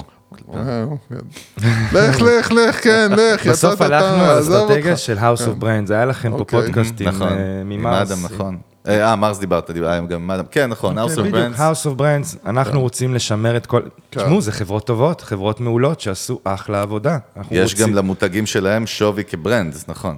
לגמרי. ה-12Go, עכשיו קנינו גם demand, אמנם לא היה יוזרים, אבל כולם מחוברים ל affiliates, מחוברים ל travel bloggers, יש להם מיקומים אורגניים. כן, ביום כן. ש travel חוזר, בום. אני רוצה גם שם. להוסיף, אני חושב שכל אותם, לא יודע, מאות אלפי או מיליוני יוזרים של אותם ברנדים, בתודעה, זה ה brand שכשהוא יחזור לטייל, הוא ישר יחפש אותו באתר, נכון? נכון, חלקם. יש להם גם מיתוג offline, בשטח, בתחנות, אתה אוקיי, רואה. כאילו, יש נוכחות לכל המותגים האלה. חשוב להגיד שגם אה, הרחבנו את התמהיל, השיווק, את התמהיל של ה audience שלנו, שזה לא רק תיירים, זה גם מקומיים. חלק מהחברות שקנינו, יש להם גם שוק מקומי גדול. קנינו חברה בארגנטינה שהיא מאוד חזקה עם השוק הארגנטינאי. המקומי. כאילו, אה, אגד כזה, או דן? לא אגד, כי זה, זה לא המפעיל, הסלול, המפעיל אוטובוס עצמו, זה החברה שמוכרת את הכרטיסי האוטובוס הבנתי. בכל העולם. כמו נגיד Ticketmaster במוזיקה. בדיוק, בדיוק. אוקיי. אה, אז זה מה שעשינו, קנינו ארבע חברות. אה, עכש- עכשיו, כן, אנחנו, כן מעניין אותי לגעת גם ברמה של המיתוג, שיווק, marketing, כן. פרסום, אה, תכלס. כן. אה, ואני אני כן רוצה לנסות אבל לדבר על זה ברמה שלא ספציפית רק לעסק שלכם, אלא דברים שכולנו יכולים ללמוד מהם. אה, אתם בעצם מוכרים את המוצרים שלכם לאנשים שהם... זזים כאילו, הם לא נמצאים עכשיו בבית שלהם, הם זזים, ואתם צריכים לתפוס אותם, שזה אחד הדברים הקשים, זה... בריל טיים כמעט, כן? זה או מבחינתי, ממש. זה מבחינתי כמו לתפוס עכשיו אה, זוג שהולך להתחתן. או שאתה- דג. אתה לא יודע כאילו מתי, מי זה, מה זה, אתה פשוט צריך בום, לתפוס אותם הנכון, פתאום. כן. איזה אסטרטגיה אתם עושים בשביל בעצם לדעת שאתם יכולים לתפוס אותם ברגע הנכון? אוקיי, אז אנחנו ממפים את המסע של הלקוח. אוקיי, מסע של לקוח מתחיל בבלוגים. כן. של אוקיי, איך אני אגיע, איך אני בעוד חודש כשאני אהיה שם... How to. איך אני, how to, how to get from A to B. ממש אתה, לחפש מי כותב על זה, ולהבין ששם זה מתחיל. אה, אתם יודעים מה, זה לא מתחיל שם, אני תמיד צוחק על אשתי ש... אני לא הכרתי את לוס קאבוס במקסיקו, קליפורניה, באחה, קליפורניה, אבל אשתי ראתה קרדשיאנס, והקרדשיאנס אוקיי. היו שם. וזה השלב שאשתי מתחילה לטפטף לי, בוא ניסע ללוס קאבוס. ואני כזה- מתוכן, כן. לא, זה קטע גם, אתה מבין איזה, איך, איך תוכן. תוכן כאילו מתחיל להכניס אנשים. המסע- מתחיל חצי כן. שנה לפני, ב inspiration, שאתה אומר, וואלה, אולי אני אסע, ו... כשאני אסע, כן. עם זה, אז יש לי נגיד שתי אופציות, כאילו, יש מה שנשתל בראש אצל כל אחד. נכון. ובעצם לכל שלב יש את הערוץ שלו. לשלב הראשוני של ה inspiration, יש לנו את הבלוגרים. לשלב של המחקר שאני רוצה כבר להזמין, אז יש את ה traffic האורגני, ויצרנו דפי נחיתה שנותנים value שהוא unbiased, כלומר אמיתי. מה היתרון של אוטובוס, מה היתרון של רכבות. יצרנו תוכן לשלב הזה ב-customer journey. תוכן, ערך, כאילו, ממש, דפי נחיתה שיוזרים כתבו לאלף מסלולים, יוזרים אמיתיים, לא רובוטים אוקיי. ולא טקסט אוטומטי, מה היתרונות של רכבת, מעבורת, מה החסרונות גם. בוא נשים את הכל על השולחן ותקבל החלטה. חזק. ואתם אספתם את התוכן הזה למקום אחד, או... לאתר שלנו כחלק כן. מהאסטרטגיה של התוכן האורגני. כן. ובסוף, כשכן בן אדם רוצה להזמין, שהוא ברמת אינטנט מאוד גבוהה, שם נכנס השיווק הממומן. כלומר, אוקיי. אתה ממפה את התהליך של ה... את המסע של הלקוח, ובכל שלב יש מדיה אחרת שמתאימה לזה. אה, זה האסטרטגיה השיווקית. אז, שלנו. אז, בעצם, אז בעצם, כמה אתם בנויים על באמת אה, לייצר ערך כדי לתפוס את האנשים, מול לייצר פרסום אה, קמפיינים? זהו, זו השאלה שרציתי לשאול בצורה אחרת, אבל שיהיה אולי נגיד יותר מובן, איך אתם, בסוף אתה בא מ marketing, יש לך כן. budget, נכון? יש marketing נכון. budget, יש תקציב כן. שיווק. אני חשוב לי פה לעצור ולהגיד, כן, כשאתה. אומר בוא נהיה יותר מובנים, אתה מתכוון שעכשיו אתה הולך לבלבל את המוח שעה, לספר לנו איזה סיפור, לא. להגיע בסוף לאיזו שאלה, שכאילו בוא, שאלנו אותה, בשביל מה עכשיו לספר את הסיפור? אני יודע שאתה מתרגש שדיוויד אה, וגם שוהם כן, נמצא לא פה היום. מאוד, כן, תראה, שוהם, שוהם נראה שוהם כמו בכלל. הבמאי של אה, כן. סרטי בורקס או משהו, עכשיו לא יודע, כאילו מביים אותנו. בקיצור, אה, ג'ורג' עובדיה נמצא איתנו, אבל מה- מה שאני בא להגיד מאוד פשוט. יש לך כאילו שלוש סגמנטים שכל אחד מהם דורש צ'אנקים בכסף, נכון? כן. הפרפורמנס, נכון. יש לך מה שיוס אמר באמת על הערך תוכן, יש נגיד אינפלואנסר, אני לא יודע איך זה, והאורגני הזה שצריך לבנות אותו, וזה גם איך אתה מחלק את העוגה בכלל. אז תראו, יש תקציב, דבר ראשון, ומה יפה בכל שלב פה? אנחנו תמיד רווחיים בפייד, תמיד רווחיים, תזכרו את זה, על כל דולר, כן? בפרפורמנס, על כל דולר שאני אשים, אני אכניס יותר, וזה מאפשר לי לגדול אין סוף בערוץ לא, רגע, הזה. למה זה בעצם? זאת אומרת, זה לא בכל עסק ככה, קודם כל. למה כאילו, זה? כי לא אני ה-CPI חושב ולא ש- הקאק, אז כאילו פה, למה כן? א', יש לנו את אסף שטרילר שמוביל את הגרוף אצלנו בחברה, בן אדם עם המון ניסיון בתחום הטראבל. אוקיי. מ-day one הוא איתנו, עבדתי איתו בעבודה הקודמת, הבאנו לפה. אה, שהוא dedicated למה? הוא dedicated לקידום הממומן. אוקיי. והרעיון היה לבנות מ-day one את הכל בצורה מתודולוגית, מדידה, נכונה. שאפשר מהר מאוד לקבל ולעשות אופטימיזציות לעשרות אלפי קווים, אחרת אתה לא מוצא את הידיים והרגליים שלך בתוך מטורף. הדבר הזה. אז אם תבנה שיטתי, תצליח לעשות אופטימיזציה ומפה להגיע לרווחיות. עוד דבר שעזר לנו, ואני, זה טיפ ליזמים, קחו איזה, כל אחד שימצא את האחוזים שלו, אצלנו זה היה בין 10 ל-15 אחוז מהתקציב, אנחנו צובעים אותו כניסוי. כלומר, זה כסף שלך מראש אנחנו יודעים שהוא לא ממיר. כן. הלוואי למטרות וימיר. כן, אבל הוא מטרות כן. R&D של marketing נקרא לו. תרשה לעצמך את, החלק בעוגה הזאת שהיא לניסיונות. ואז תצליח לגדול. תמיד היה לנו, וצבענו קמפיינים באמצעות לייבלים ב AdWords, שזה experiment, ואחרי זמן מסוים זה ירד מאקספירימנט ונכנס לאופטימיזציה, או שנמחק. אני חושב שזה חזק, כי אם לא עושים את זה בסוף 50 או 70 אחוז זה יכול ללכת. אבל אחרי שהרסת לי את השאלה, אז כן, אני אשאל אותך כמו. שאני כן, רציתי. בבקשה. זה אני כן, חשוב לי להבין. יש לכם אה, אה, שיווק על ידי נתינת ערך ויצירת תוכן. נכון. ויש לכם פרסום, כן, להציע את המוצר, את המחיר, את הדברים המאוד אה, פרקטיים. בהרגשה או לא בהרגשה, איפה היום אתם חושבים ששווה לכם להשקיע יותר? בנתינת ערך תוכן, אה, בניית מותג, נקרא לזה ככה, או בפרסום קלאסי קמפיינים? אז אני אגיד לך מה, אנחנו מסתכלים על זה כשני דברים שהולכים ביחד והם בלתי נפרדים. איך שונא את מה אני אעשה, איך מצטער, זה האמת. דבר ראשון לטווח למה? הארוך זה ליצור את התוכן, כן. את האורגני, לתת את הvalue, ליצור את המותג, אתה מאה אחוז צודק.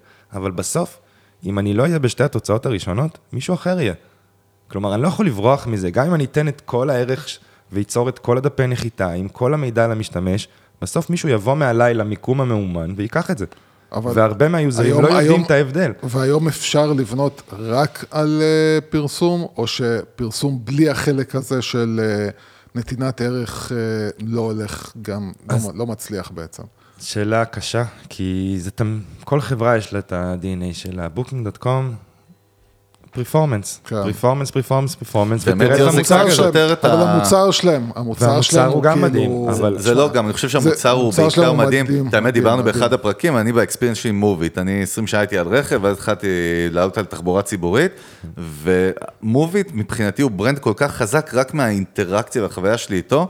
שאין להם עולם תוכן מסביב, וזה עדיין, בניגוד למה שאנחנו בדרך כלל מאמינים, זה כאילו מחזק כמו שאתה אומר. אני חושב באמת, זה, נכון, זה כאילו נכון. כשהמוצר המוצר הוא כל. כך טוב, אתה נכון. בעצם, אה, אין סיבה שאתה תשתמש במשהו אחר, אז במילא... אז מה אתה שואל אותו? אז אני איתה, מה אתה רוצה? לא, אז, אז השאלה, לא עניתי, כאילו. לא, בתוך זה החברות תמיד- שלנו, כן. אבל, אז אתה רואה את ההבדל בין החברות. יש את אוקיי. החברה שנבנתה bootstrap, אוקיי? מההתחלה בלי אלה לגייס שקניתם כסף. כאילו? כן, והם אוקיי. חזקים מאוד באורגני, ביצירת ערך. הם בכלל נולדו מבלוג, חזק. הם התחילו כבלוג, אפרופו יצירת ערך, ויצרו מותג משם, הם לא יודעים לעשות קידום ממומן. אוקיי. אחרי שרכשנו אותם, נכנסנו, וזיהינו פה הזדמנות לניצחון מהיר, quick win, הגדלנו להם את המכירות ב-25% רק כי התחלנו לעשות להם שיווק ממומן.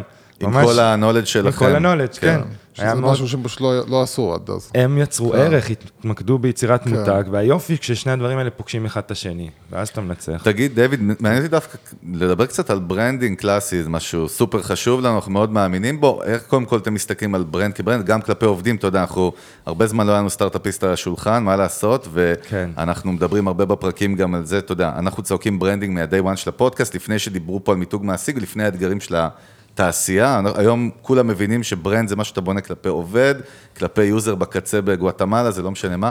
איך בכלל אתם מסתכלים על branding, על ערכי מותג, ה-DNA, מה, איך זה עובד טוב, בבוקאוויי? אז אה, מ-day one שמנו את ה brand כמקום ראשון. אה, כלומר, יש את ה performance, אבל ה brand בסוף זה מה שייקח אותנו אה, לטווח הארוך, להיות ה Booking.com של העולם הזה. איך אנחנו מסתכלים על זה? אנחנו חושבים איך אנחנו נותנים ערך למשתמשים.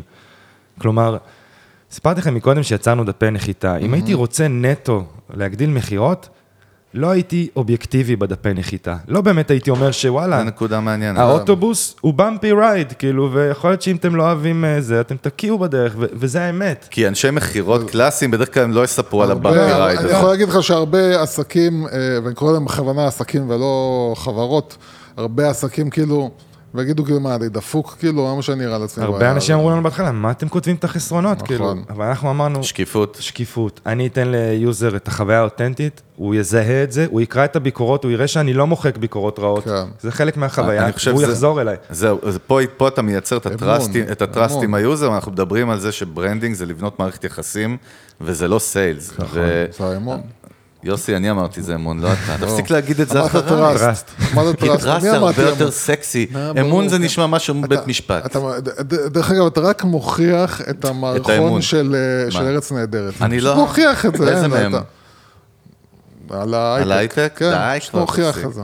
אה, קודם כל, אולי הזמינו אותנו, אנחנו צריכים להיות בקופי, במערכון בקופי. הבא. נתת לו את הקופי עם השוגר, או... אה, תגיד, דויד, סבבה, זה נגיד יותר כאילו אקסטרנל, איך אתם מסתכלים, ערכי מותג, value בחברה בכלל, כאילו, איך אתם נכון. מסתכלים על זה? איך אתם אנחנו מדברים על זה? נכון, אנחנו, א', אה, עברנו תהליך יפה, בהתחלה חידדנו את הערכים שלנו, כלומר, אנחנו מטיילים שמייצרים פתרון למטיילים. כולנו מטיילים באופי שלנו. סיפרתי לכם מקודם, אני לא רגוע עד שאני לא מגיע למלון, כן. זו החוויה האישית שלי. אני, יש אנשים שהם כאלה ואין להם בעיה. זה אני, אני מבין את נכון. ה user־ים שלי, דבר ראשון. דבר שני, מתוך זה שאני מבין את ה user־ים שלי, עשינו 24 שעות תמיכה. זה מגיע מתוך הערכים של... כמו איך אתה היית רוצה בתוך user בדיוק, הייתי לחוות רוצה את זה. שמישהו ילך איתי, שאני אדע שגם באחת בלילה. כשהאוטובוס לא מגיע, מישהו שם בשבילי לתמוך בי בשלב הזה. היה לנו דילמות, הרבה אנשים שאלו אותנו, למה אתם לא עושים שירות לקוחות בפיליפינים?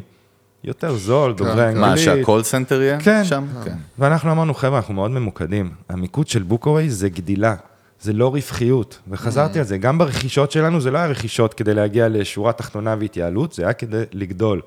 עכשיו, כשאתה מבין את זה, אז אתה שם את השירות לקוחות שלך קרוב להנהלה, פה בישראל, ליד הצוות שיווק, ליד ה product, ואז אתה משפר, אתה, יש לולאה כזאת אינסופית של להקשיב ללקוח ולשפר. ומה מה, מה הסיבה באמת שההחלטה היא בוא נגדל ובוא לא נסתכל על רווחיות? סטארט-אפ, אני יודע שאתה לא אוהב את המילה, אבל לא, מה זה לא. סטארט-אפ? סטארט-אפ זה- זה זה- צמיחה. סטארט-אפ זה צמיחה. המטרה... כן, אבל מה המטרה העסקית, כאילו? מה המטרה שמעניינת את שלנו- את המשקיעים, כאילו, בהסתכלות חושב- הזאת? אנחנו רוצים להיות ה-go-to brand שבסוף, בכל מקום בעולם שלך, שאתה בול. רוצה להזמין אוטובוס, רכבת מעבורת, בוקאוויי. קיצור, רוצה להימכר בשתי מיליארד דולר. איזה שת... מה זה שתי מיליארד היום? זה קטן, מה, אתה גנוב? אתה אמרתי. ב-2015? אמרתי, נו, יאללה, נו, לא, כזה, נו. אבל, קודם כל אני מסכים. אני חושב שמה שאמרת זה מסכם את זה הכי יפה. ה-go to brand, בדיוק כמו שדיברנו על בוקינג או אובר, שאני הולך למקום ואני יודע, אז תגיד איך, אני עוד דוחף לך עוד קצת את הסכין כן. של ה brand, כן. כן מעניין אותי באמת. וזה באמת, שוב, אני רוצה לשמוע את, ה, את התשובה הכי אותנטית שלך. אתה, אתם גם חווים, כמה עובדים אתם בארץ דרך אגב? בארץ אנחנו באזור ה-50. סבבה? ואנחנו עדיין מגייסים, ועם חבר'ה פה שאוהבים לטייל, ואוהבים את... אה, הנה, יוסי יבוא קדימה, לעבוד בואו אצלכם. תצטרפו למסע שלנו, כי הוא כן. באמת... כן, אני, אתה יודע, אני בדיוק חשבתי כשהתחלנו לדבר על וויקס, שבניתם בוויקס, כאילו אמרתי, בין עכשיו אנשים יושבים וחושבים, בטוחים שזה ממומן על ידי וויקס או משהו. לא. אז קודם כל, הדבר היחיד שעשינו פה וויקס לא בתור שלא פרסומת, זה עכשיו לא זה שהוא מנסה לגייס אפילו לא ענו עובדים, לנו למיילים. אף פעם שרצינו להביא אותם בוא פודקאסט נהרוס לך עוד. יותר, זה לא באמת היה וויקס, זה היה אינסטה פייג'. זה זה לוק הלייק של וויקס. רק היום באינסטה פייג', שלושה חודשים לבלק לא, אבל מי פריידיי. שמאזין לנו, אז הקופון, יש קוד קופון, תגיד, המנגל. איך כן. אתם מסתכלים על ברנד ברמה הפנימית כלפי עובדים, כלפי, אתם מדברים על זה בכלל, אתם מתייחסים לזה? כל הזמן, כל הזמן אנחנו by travelers for travelers, זה הדבר מספר אחת שלנו, לא לשכוח, אנחנו לא אנשי עסקים ולא אנשי e-commerce שיושבים פה ומחברים בין נקודות, אנחנו מטיילים ואנחנו מבינים מה המטיילים שלנו צריכים בכל מקום. אה, אני חושב שזה סופר חשוב, גם, גם בצמיחה זה יותר מאתגר דרך אגב, נכון? זאת אומרת, דיברנו, יוס נתן, אני חושב, או אני, אחד הפרקים, את הדוגמה של נס... או אני, כן. היית חייב לדחוף את לשתול אותה. אני, כן. אה, אה, אוקיי. דוגמה שנגיד נספרסו, וגם היו פה עוד מותגים בעבר, בסטארט-אפים גם שדיברו שהמטרה היא למשוך עובדים שמתאימים ב-DNA של ה culture, איך אתה מושך, בסוף data analyst זה data analyst, אבל אם יש לו את ה layer הזה של ה traveler, גם ה layer של ה travelers וגם את ה layer של shit done. כלומר, אצלנו בחברה, אנחנו עושים את הכל מהר. בדיוק כמו שהחברה נולדה עם דף נחיתה, ככה זה כל דבר. כל דבר הוא get shit done מה- כמה שיותר מהר. זהו, מה שונה ממך ובין אה, סטארט-אפ אחר, כל סטארט-אפ לדעתי אומר, I'm getting shit down, כאילו, למה אצלכם זה שונה? אני לא יודע, שכל סטארט-אפ יעשה מה לא, שטוב בגלל לו. לי האופי של, בתוך לא, החברה בגלל זה האופי חשוב. של המוצר, בגלל האופי של אני חושב שהאופי של היזמים אולי. האופי של היזמים, של נועם שהכיל את זה, חבר'ה, ב- בגילוי, לפני שבאתי לבוקו, האופי שלי היה לייצר את המוצר המושלם ואיתו לצאת לשוק. כן, דיברנו על זה חושב קצת לפני שלמדתי הפרק. מנועם את הדבר הזה של לא, אני חושב כמה שגם, שיותר אבל מהר. אני ניסי, הפוך, ניסיתי לעזור לך בזה שאני אומר שהסוג מוצר שלכם והלקוחות שלהם כאלה שחייבים ש-shit will get done אה, מהר. now, בגלל, אין להם זמן, כאילו אם יש טעות או יש דבר לתקן, אז הוא צריך להיות מתוקן מהר. נכון. דיוויד, אותי מעניין, אנחנו מדברים על scale, את- אתם עוברים מטמורפוזה כל הזמן, גם במבנה של החברה, וגם אני וגם יוס, אנשים שבאים, מלכלכים את הידיים hands on מלמטה, יש איזשהו שלב שאתה גודל, נכון? ושוב, גם גיוסים ופתאום לקוחות בכל העולם, שאתה, איך, איך אתה יודע לפלטר את השלב הזה, שפתאום אתה צריך לקחת סטפ בק ולהביא איש מקצוע, או לשנות צוות, או להגדיל, איך? תראה, זו דילמה שאנחנו פוגשים אותה יום-יום. אני, כמו שאמרת, אני אוהב לעלות לעשרת אלפים מטר, אני אוהב גם לרדת למטה ולענות לשירות לקוחות ולייצר את האימייל אוטומציה, ואני לא מוכן לוותר על זה. כלומר, גם כשנהיה... Mm-hmm. גם קשה להוציא את זה מהידיים שלך אפילו, אולי אולי אני ברמה אצטרך, כזאת. אבל היום אני עדיין, מצד אחד, נוגע בהכי נמוך בשירות לקוח, כאילו זה לא נמוך, כן. כאילו, אבל בתלונה של האיש קצה, ממש יורד ואומר, אוקיי, מה קרה פה? Mm-hmm. למה לא קיבלו את הכרטיס שלו בתחנה? והולך ודואג שזה לא יקרה, ומצד שני, מסתכל על איזה חברות נוספות כדאי לקנות. לא, אבל איפה, זה בדיוק מה שאני עצום. שואל, הרי זה גם מסוכן, זה נכון, מסוכן ליזמים. והיום אנחנו עוברים את הגדילה הזאת בתוך החברה, שאנחנו מוסיפים שכבת ביניים. כלומר, כשהתחלנו את מסע הרכישות האלה, זה היה, זה היה הצוות המדהים שעבר איתנו את הכל, ונכנס מתחת לאלונקה בתקופה הקשה, ושלושת היזמים, והיום התחלנו לגדול כהנהלה. גייסנו הנהלה, יש לנו את ה-CFO, VP HR, Head of Legal, אה, VP R&D, ממש גדלנו, ואתה הוספנו שרירים. רגע, אבל אתה, לומ- אתה לומד או למדת לקחת סטפ בק איפה שצריך? איך כאילו, ברמה המנטלית של יזם? כן, וגם האסטרטגיה שלנו של הרכישות, House of Brands, היא אומרת, אנחנו ניתן לכל מותג שקנינו עצמאות. Mm. אתם עסק מעולה הייתם לפני, אל תשתנו. המנכ"ל, אתה עדיין מקבל החלטות. אתה עדיין מקבל החלטות בחברה. אתה לא, את, לא אני עכשיו הולך לקבל לך החלטות. כלומר, יש צוות של שיווק שלם של חברה שקנינו, שאני ה-CMO לא נוגע בו, אני לא מתערב. אנחנו עושים הפריה הדדית ולומדים, תגיד, ספר מה עובד לך, ובמקרים מסוימים מכילים דברים שאנחנו יודעים ואומרים להם, בואו תלמדו. אבל מה שמאוד עוזר לי לא לטבוע בתוך העבודה, זה העצמאות של כל מותג. אני חושב שגם עם עובדים זה איזושהי גישה שטוב לקחת אותה, נכון? להציל את הסמכויות האלה ברמה של, אה, או שיותר נכון, אי אפשר בלי. אני, העובדים שלי מקבלים חופש מושלם לפעולה, וזה הדרך לגדול, אחרת אתה לא יכול. רגע, למה לא עובדים אצלכם מתוך איזה אוטובוס בגואטמלה כזה, כחלק מהחוויה? אפשר, היום כולם יכולים לעבוד, אנחנו מאוד גמישים, ב, אתה יודע, כמו כל השוק היום. נכון. כן. יוסי, אנחנו עוד מעט מתחילים לנחות. אנחנו כן לקראת סיום, אה, אבל כן הייתי רוצה לחזור לנקודה אחת שאמרת, וכאילו עברנו אותה מהר, אבל היא מאוד מאוד מאוד חשובה לי, כי, כי זה משהו שקיבלתי מהניסיון שלי, אה, הרבה מאוד אנשים שאני נתקל בהם, שמנהלים עסק או חברה, והם אה, עסוקים כל כך ב, או בכיבוי שריפות או בפיזור, ומאבדים המון את המגע הזה עם הלקוחות, ומגיעים לפעמים לטעויות ענקיות שהורסות להם את העסק בגלל שהם לא קולטים שבמגע של הלקוחות עם המוצר שלהם יש בעיה והם פשוט לא יודעים את זה. נכון. ו- וזה היה חשוב לי כן שתגיד משהו על זה, כי, כי זה... אני רואה את זה פשוט כל הזמן. אז זה בדיוק מתחבר לשאלה הקודמת, אנחנו ממש into the details, ומצד אחד אתה משחרר, אבל החובה עליך כיזם זה לדעת לעשות את הדריל דאון, לדעת לה... עם כל הכבוד שאתה hot shot, וקנית חברות, וכל כן. זה, לרדת אתה למטה. אתה לא יכול לדעת מה, אתה לא יכול לא לדעת מה בדיוק. קורה בחדר המנהל, זה מה שאתה אומר. להרים את המכסה מנוע, וכל פעם לתקף, וכל פעם להסתכל, ולא לקבל שום דבר כמובן מאליו. למצוא את המפגש הזה עם הלקוחות. כדי לקבל את הפידבק האותנטי הזה. שאלה אחרונה שלי, אה, אה, איך, איך אתה מחליט באמת מה לתקן ומה לא לתקן? תראה, יש מודלים של product, מודלים של כמה confident אתה, כמה זה, אבל בסוף זה הרבה גם אינסטינקטים, והרבה לעשות את זה מהר. לעשות את זה פשוט, מהר, לנסות, לא עובד, לא עובד, עובד, יאללה, בוא נלך all in, נגדיל את זה. לא, אבל בקטע שדיברנו, זה בהקשר לשאלה הקודמת, יש לך אנשים, מתלוננים, יש בעיות, זה, זה, יש דברים שאתה מחליט, אוקיי, זה שווה לתקן, ויש דברים שאתה אומר, אוקיי, לא שווה פה להשקיע. נכון. איך אנחנו, אתה עושה את ההחלטה? בסוף, אתה יודע, אנחנו מאוד אנשים של מספרים. יש לנו דשבורד yeah. לכל דבר, יש לנו, אנחנו שמים מספר על כל דבר שאנחנו רוצים לפתח, כמה אנחנו מאמינים שזה יביא לנו, אנחנו מאוד okay. numbers oriented, דשבורד לכל תחום בחברה, שמנטר את הדברים האלה, שמאפשר לך לראות את זה ב-high level, ואתה צריך אתה, אתה יודע, to challenge yourself ולרדת למטה גם. לא רק להסתכל בסיכומים של כל דבר, כי אני יכול לראות, אוקיי, הממוצע ביקורות שלנו, ארבע וחצי מחמש, כן, הכל טוב בחברה, כן, נהדר. כן. אבל לא, אני אקח את הביקורות הנמוכות, ואני אשאל את עצמי למה. על הנמוכות, אני לא אסתפק בארבע וחצי. תגיד, אנחנו נמצאים כרגע בתקופה שזה מהרובוטריקים, אומיקרון, או לא יודע כבר איך קוראים לשמות האלה, זה כאילו גל רביעי, חמישי, שישי, כן. אתם כבר התרגלתם כאילו ל state of mind העולמי הזה, וכאילו, איך זה עובד? תראה, אני סיפרתי לך, אני חזרתי השבוע מתאילנד. למה סיפרת לי את זה? למה אתה רוצה לבאס אותי? sorry, זה היה נסיעת עבודה, כן? כן, תביא, הוא יכול לקרוא לזה fucking נסיעת עבודה. כן, יש לי עוד באטים בארנק.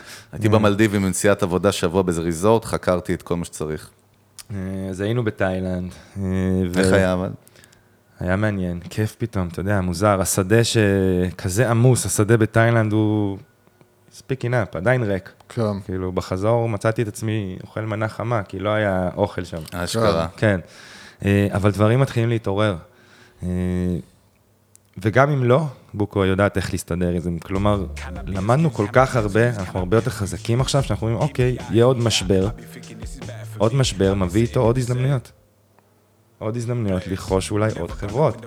הפוקוס הוא תמיד ב-DNA הזה של ה... או שאתם רואים את זה, זה יכול להיות פתאום איזשהו, אתה יודע, פנגו התחילו מחנייה, ופתאום גם דלק וביטוח, אתה יודע, זאת אומרת, איך אתם מסתכלים על זה? אנחנו מסתכלים על זה שפוקוס הוא מאוד חשוב, אנחנו מנסים לא לזלוג ל activities כן. ודברים אחרים מאוד מפתה. הזמן, מאוד מפתה, כי כבר ה user אצלך.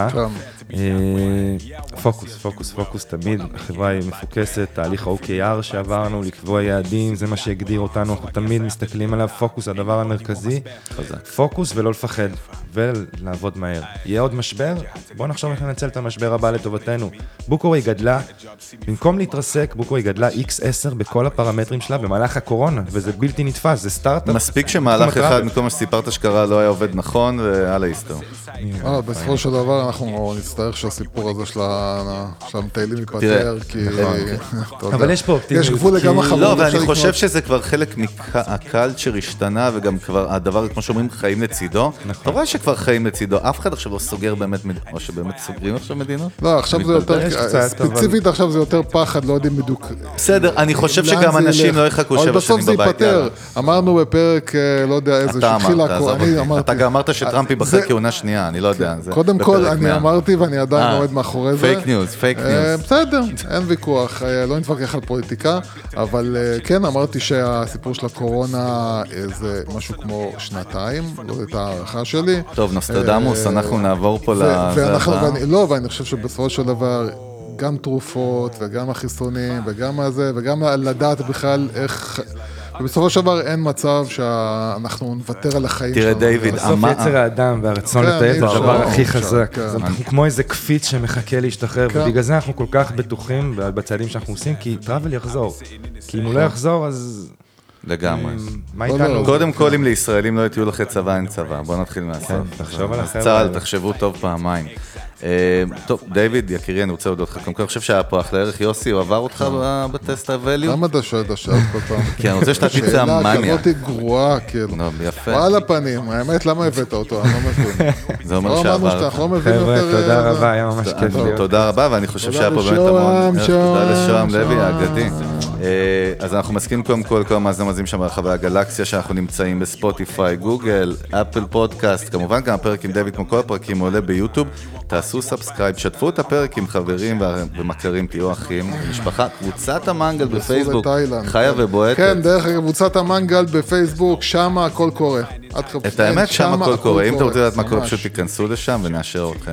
אה, זהו, אנחנו רוצים להודות לכם שוב, בוקו, ייתנו בראש. יש למנגל ברכה. כל מי שעובר פה תמיד הופך כן, ליוניקורן זה דרך זה לא דרך. אגב קטע לא- הזוי. זה לא פעם אחת. קרה, אני לא צוחק. כן, אריק בפרק כן. הראשון, אני חושב הוא היה במיליארד דולר, ברפיד. פרק השני שהיינו איתו, זה לא, היה ארבע, יש לך את שלוש. לושה, שהם... אה, לושה, כן. היה פה גונג עוד לפני, אני חושב על זה. כן. אז קיצר, אנחנו אז מקווים פרק הבא. להפתיע אתכם אבל אל- בשבועות אל הקרובים. תהיה דוש שאתה הופך וחלילה, תיזהר, זה אני לא מזהיר. אותך. הוא בשנייה שיוצאים פה, הוא. כבר לא מכיר אותך, אתה מדבר על... קראו לו שהיינו אצלו עכשיו בבית. יאללה, בקיצר, היינו פה. אנחנו צוות המנגל יוס הגדול, חגג גולדובסקי, נתראה בפרק הבא, סלמת, ביי ביי.